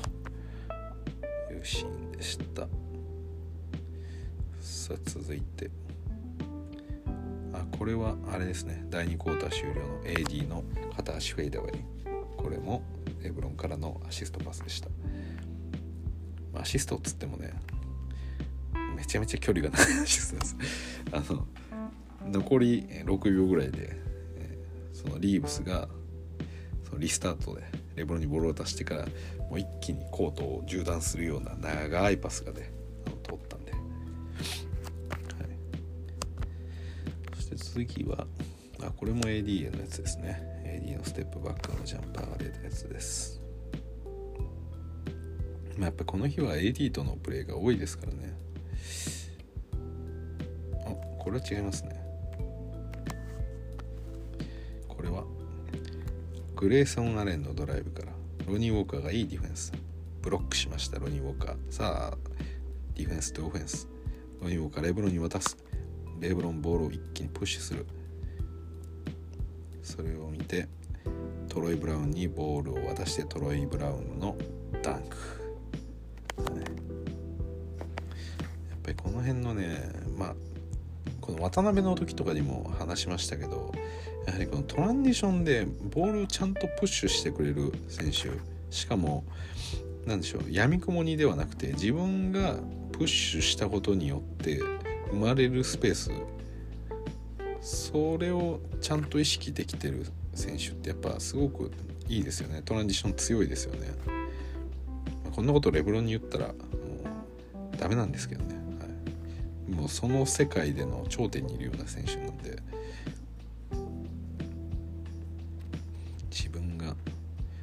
ロニー・ウォーカーからボールを受けてこのトレブラウンの位置関係を見てるわけですよね、はい、トレブラウンが左に走っていく。それホリデーはねこれレブロンを追いかけないわけにはいかないんでレブロン必死で追いかけると。ヤニスももうレブロンが来るんでもうレブロンばか見ちゃってるんですよね。でそこで左に抜けてるトロイ・ブラウンがいるのでレブロンは右にドライブをして全員このホリデーもヤニスの意識も全部右に持ってってそこから左にパスを出してトロイ・ブラウンに受けさせると。はいまあ、本当一瞬の出来事なんですけどボールを受けてからのだから最初ボールもらってる位置ってレブロンもともと左のコーナーにいるんでコーナー時点から走り出して即右に行って、まあ、大体1秒の間なんですね。1秒の走る軌道によって、うん、ちゃんとスペースを作って最後の、えー、アシストパス、まあ、いい試合ダンクを作り出しているという。一瞬の出来事ですけどどこのコースを走るかどれぐらい引きつけるかによって、まあ、味方のイージーショットができるかどうかっていうことが決まってくるのでこの辺りの判断っていうのはさすがレブロン。さあ続いて。次はヤニスに対して AD がショットブロックしたシーンですね。第3クォーター残り4それをまたディフェンスとオフェンス。AD が弾いたボールをレブロンが抑えて同じくレブロンが右にプッシュ。さあ空いたところロニー・ウォーカーがダンク、まあ、似たような形ですね。まあ、ロニー・ウォーカーもうまかったですねこれは、まあ、レブロンが右にプッシュしてロニー・ウォーカーカナトンが走ってきてたんですけれども一度自分がちょっとずらしたというかカナトンの方がちょっと前を走ってたんで一瞬こう待った。待ってカナトンを先に行かせて自分がダンクするという。これもレブロンのパスを出すタイミングもすごくいいですよね。もっと早く出してたらホリデーがもっと反応しちゃってたんですけどちょっとだけ引きつけてもう本当に抜ける瞬間ロリオカにうまくパスを出します。はい。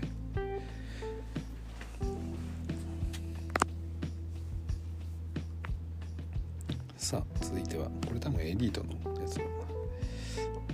レブロンのポストから AD へのバウンドパス。ですね。ピックアンドロールからのアシストってことですね。さあこれもそうですね。AD に3を打たせたやつですね。これ。ベバリーがスクリーンを当てて。さあまたレブロンのポストから。あこれも AD がポップして3打ったやつですね。こう見ると簡単に見えますよね。レブロンが簡単に体を押し込んでいって。AD が高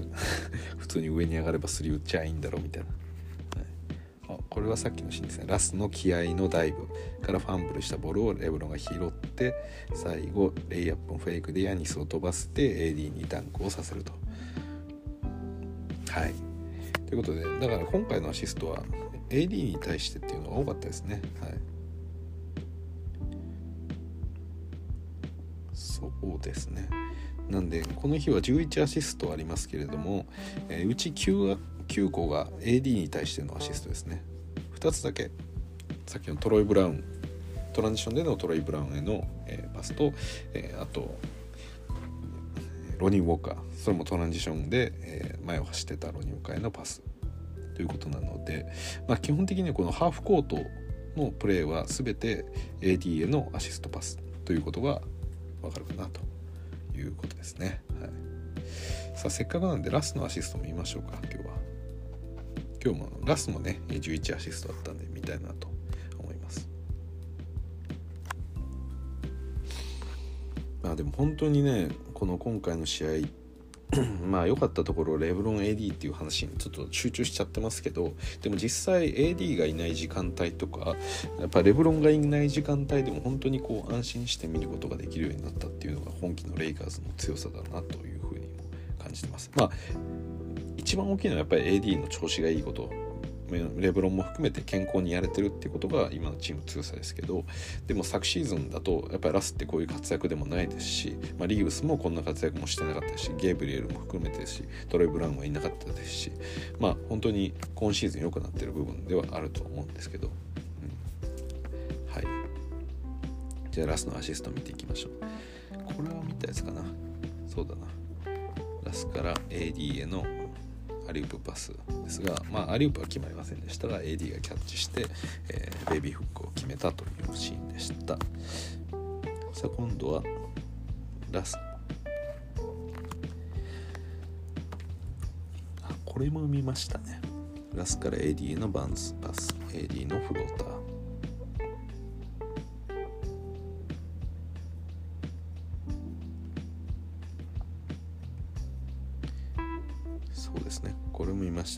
スがドライブしてから AD へのパス。まあ AD が44点取ってるんで、ね、AD がフィニッシュしがちなのは当たり前なんですけど。これはちょっと違うケースですね。ちょっと面白かったやつですこれ。トランジションっていうことでもなくてまあアーリーオフェンスぐらいですね、まあ、相手も完全に戻りきってるんですけれどもまあなんまあ、全員がセットしてないっていう状態ですね。特に AD がノロノロ走ってたんで、まあ、AD はまだバックコートにいる状態ででリスタートしたトロイ・ブラウンが、えー、まず長いパスすでに、えー、ウィングに陣取っていたラスに対して長いパスを投げると。でここでトロイ・ブラウンそのままね走ってったんですよね。はい、まあ、多分普通これ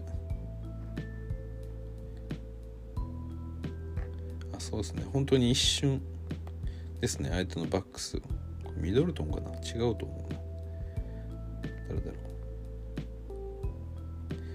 このバックスの選手が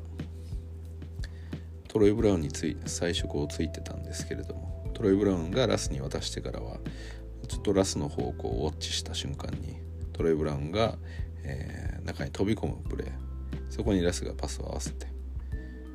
まあかなりギリギリでしたけどねこれ。ターンオーバーしてもおかしくないんだっていうような角度だったんですけど。でこれ結果的に 何でしょう。あのだからエンドラインリスタートしたレイカーズ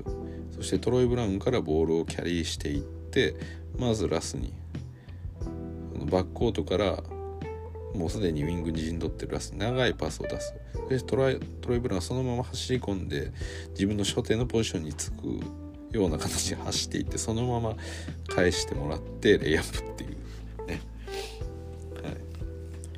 一人ずっとまっすぐコート走ってラスにパスしてもう一度帰ってきてそのままレイアップというような、シーンでした、まあ、これはだからなんかお互いこの隙を見て一瞬であこれいけると思ってトレブランが走り込んだんで、ラスもおしじゃあそこ出すっていう感じで合わせたっていう。まあこれはなんかなんですかねちょっとラスっぽいなっていう感じがしますよね。チャンスみたいな「えい!」てパス出す感じがちょっとラスっぽいなって思いますまあ相手が一瞬見てないなって思った時にパッてパス出すのはいいんですけどなんかある意味こうリスキーでもあるというか相手が本当にたまたま偶然一瞬目をそらしてるような瞬間なんで何でしょう自分がこういう行動をしたから相手が注意をこういうふうにそらすだろうっていうことを予測してそこに対してパスを出すってあると思うんですよ。例えば自分がこうドライブしたことによって、えー、相手の注意が自分に向くからとか注意もそうだし、えー、相手がヘルプが寄ってくるからじゃあこの自分が見えてないけどこのプレイヤーって空いてるだろうなとかなんか自分が起こしたアクションによってあの相手のディフェンスのリアクションで、えー、味方がオープンになってる。そこに対して、えー、パスを通すとかっていうのはなんかこうプレーの組み立てとしてあのまあ、よくやると思うんですよ。それこそドライブしてからのキックアウトとかも、まあ、そういうプレーですよね。だと思うんですけどラスって割とこのその場でパッてあ空いてると思ってパッてパス出すようなことが結構あるタイプのプレープレイヤーというかそういうポイントガードかなっていうふうに私は思ってるところがあるんでまあなんかラスらしいアシストというか多分レブロンだったらそこにパス出してないんじゃないかなっていう気がしますね。かなりあのギリギリな部分でもあるんで、まあでもその瞬間パッと見つけてパッと速いパスを出せるっていう、まあ、それがうまくいったっていう感じですね、はい、続いてラスのポストプレーから押し込んで押し込んでさあキックアウト。リーブスがスリーを決めましたね。これラスは左サイドからホリデーに対して押し込んでますね、はい、なんでこれレブロンがいない時間帯なんですよ。でラスにホリデー押し込んでいくんでだから他のねバックスのプレイヤーもあまりこうケアはしてないんですけどね。そこまでこうヘルプしてるわけじゃなくて結構ホリデーのことは信用してるんで、はい、そこまでやってないんですけど本当にシュートをリリースする瞬間にリーブスがもともといたポジションからカナトンがボールを見た瞬間にうまくコーナーサイドに移動してすり寄っていきましたね、まあ、リーブスがうまかったと思いますし、まあ、そうですね、うん。まあ、カナトンがこのラスの方をケアしてる理由もわかるっていう感じですね、まあ、ホリデーのことは基本的に信用してるのでこの逆サイドのポーティスとかヘルプには行ってないんですけどこれカナトンがドライブに来たんならちょっと挟んでやろうっていう感じなんでちょっとラスの方をケアしすぎてた。も素晴らしいキックアウトパスでした。さあ続いては。ラストレブロンのピックアンドロールですかね。これは見ましたね。はい。続いてレブロンからラス。ラスからレブロンと。さっきのあのスイッチしてスイッチしたやつですね。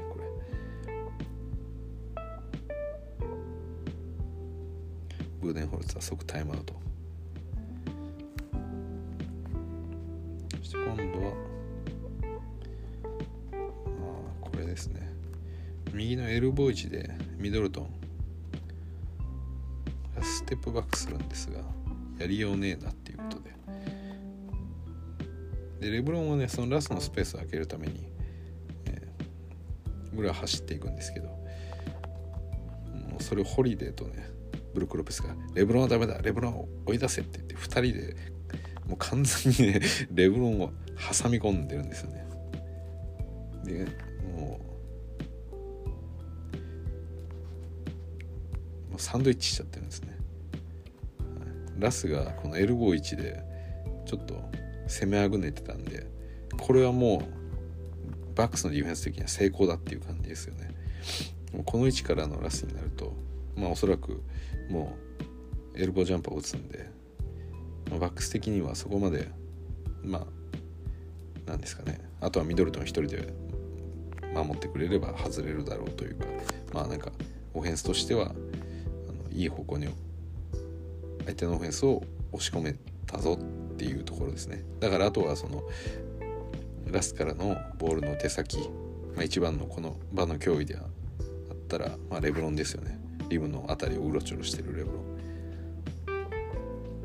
はい、でそのレブロンをロペスとホリデーで。そこをディナイしに行ったわけですよね。でその時にホリデーは気づくんですよね。あれゲイブリエルがフリーだって。でここでレブロンが偉いのは自分のことをディナイしに来たこのホリデーの腕を軽く絡め取ってるんですよね。はい。この辺りうまさがありますよねレブロンで自分に2人行ったら後ろが空いてるぞっていうことがレブロン分かってるんですね俺引っ張ってきた時に。だからラスに対してあっちあっちってあっちあっちあっちっていうあっちだよっていう この目線を見せてるんですよね。でそれを見せた瞬間にレブロンがこのホリデーの腕をガツッとこっそり掴んでですね。でラスはそれを見てなるほどと思ってゲイブリエルにパスを出した。そしてワイドオープン。ゲイブリエルのスリー、まあ、ゲイブリエルはそんなスリーがうまくはないですけどこの日は決めましたね、はい、続いて。あこれはあれですね。ラスからレブロン中にいるレブロンに対してパスを通したってやつですね。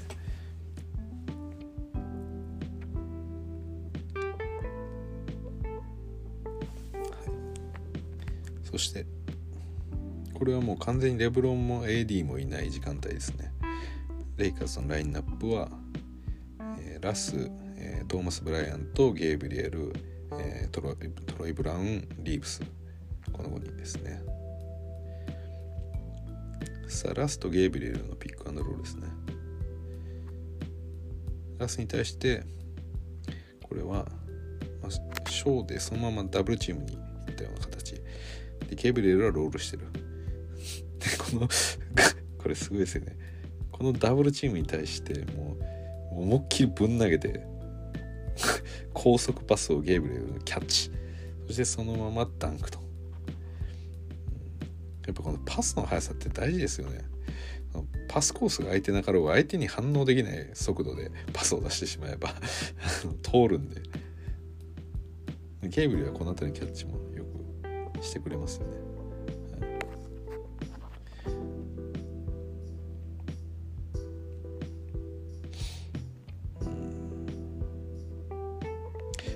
このメンバーの中でこういったプレーができるっていうのはいいですよね。だからレイカーズって結構これまでその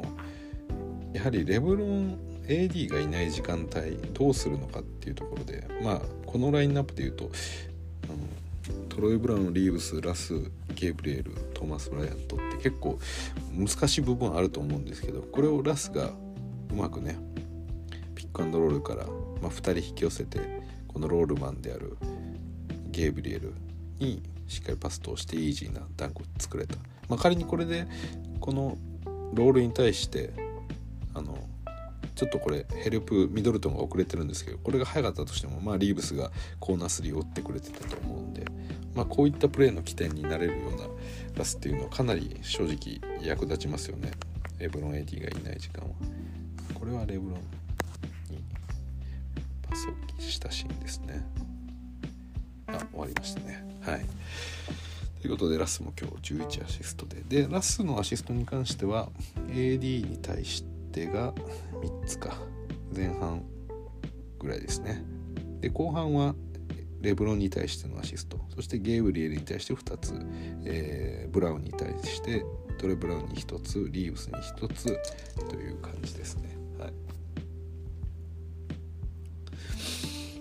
はい、といった感じで今日はまあ盛りだくさんバージョンということでまああとの方はねちょっと映像がない中で私の口頭ベースでお話にはなってしまったんですけれどもまあやっぱり言えるのはその、えー、レブロン AD ラスまあ特にそのレブロンと AD の2人のプレーっていうのはかなり、えー、強く出ていてでそれがまあ相手にとってはなかなかあの攻略がしづらいものですよね。やっぱりこうシンプルであればあるほど攻略するっていうのはやっぱり難しくてあの何でしょうかねこの、そうですね。例えばステフィン・カリーが3が、うん、打てるっていうことってまあステフィン・カリーと3の話違うな。何でしょうかね、うん、まあそうですね。例えばレレブロンがよくやるのはあの なんかポンってつきながらこうパッパッて動いてスリー打つみたいなやつあるじゃないですか。まあなんか適当な言い方してますけど。あとスピンムーブからのレイアップとかあとそのフェイダーウェイとかあのめちゃくちゃよく見ると思うんですけど、まあ、ああいうものがめちゃめちゃよく見るしあこういう時にはこういうことやるんだろうなっていう話は分かりながらもやっぱ止められないっていうそのシンプルだからこそ強いプレーっていうのはいくつかあると思うんですよね。まあ、いわゆるそのシグニチャームーブとか言われるような、まあ、みんな分かってるけれどもやっぱり1対1でそのシチュエーションになると、えー、なかなか止めがたいもの、まあ、そういったものが、あのー、やっぱりプレーオフの最後の、まあ、1点差2点差っていうような場面では非常にこう重要になってくる中で、まあ、しっかりとそれを、えー、やりましたしでそれがしっかりと決まった。特にこの、えー、今ディフェンシブレーティング1位の1位ですよね1位じゃないか。まあ少なくとも強豪ですよね。1位が3位とかそれぐらいだったと思うんですけど、まあ、そういったチームのね、えー、そうですね。ディフェンシブレーティングミルウォーキーバックスが1位ですね、はい、なんでまあそういったチームに対して、えー、最後のまあ本当に最後のぶつかり合いの部分で、はい、もう何でしょう。このうんこのバスケットってもちろんチームプレーですし最後の最後までチームプレーであるんですけどただそれも極まっていくと結局のところその個人の強さをいかにして出すかっていうようなあの話というかその個個対個でこう勝ってる上での、まあ、それをいかにねいい形であの迎えられるかというかなんかそういう戦いになっていきますよね。小手先の話じゃなくなってくるというか、ま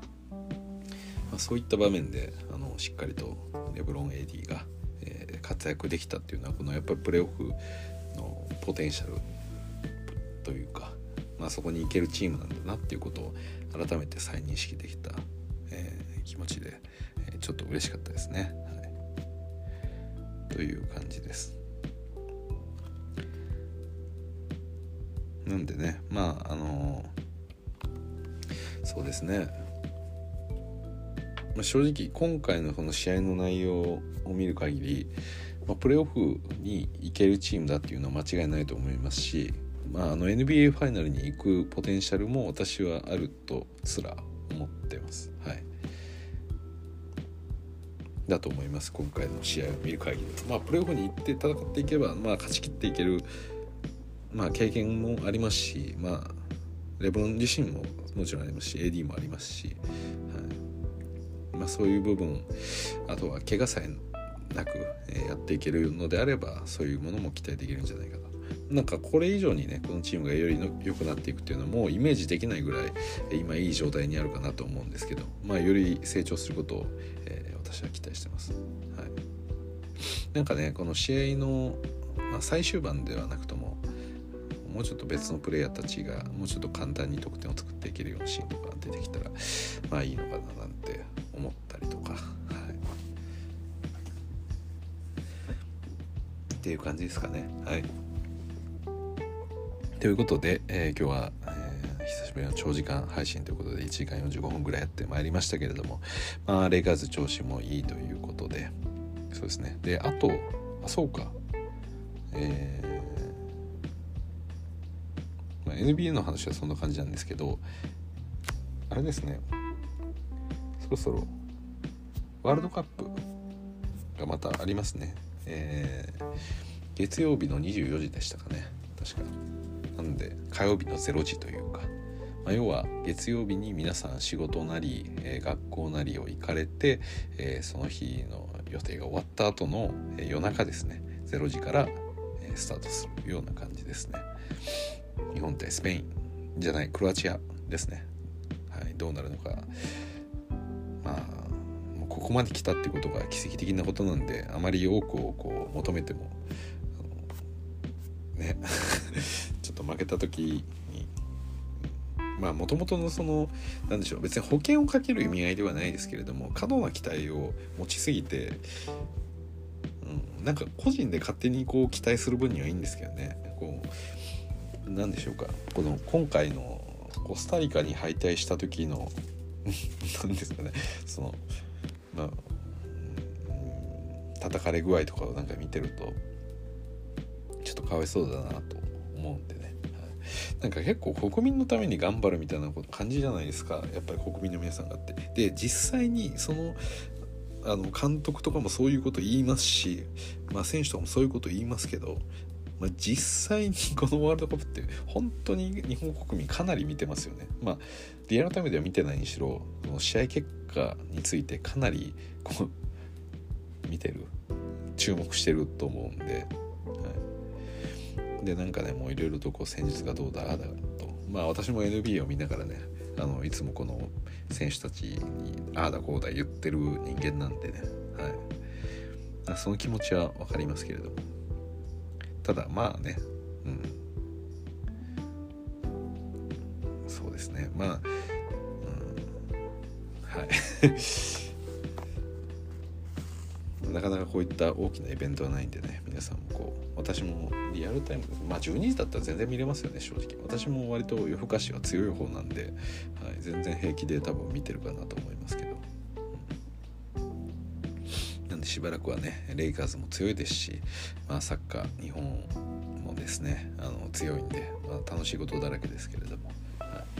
まあ、これからまあ12月にもう入ったんであとは、えー、まあ言ってる前にね今年も終わってしまいますんで、はい、今年やれることは今年のうちにやっておこうということで私も今自分で言ってて思いましたけど大掃除でもやろうかなって今ふと思いました。はい、ということでですね、えー、皆さんも、あのー、まあ、年のせいということで急に寒くもなってまいりましたしまた年末に向けてということで、まあ、バタバタもし始めるでしょうが、えー、大掃除などしながら、え寒いんでねあの家の中で NBA をしっかり見たりすればいいんじゃないでしょうか。ということで、え今日はここまでお聴きいただきどうもありがとうございました。それじゃあまた。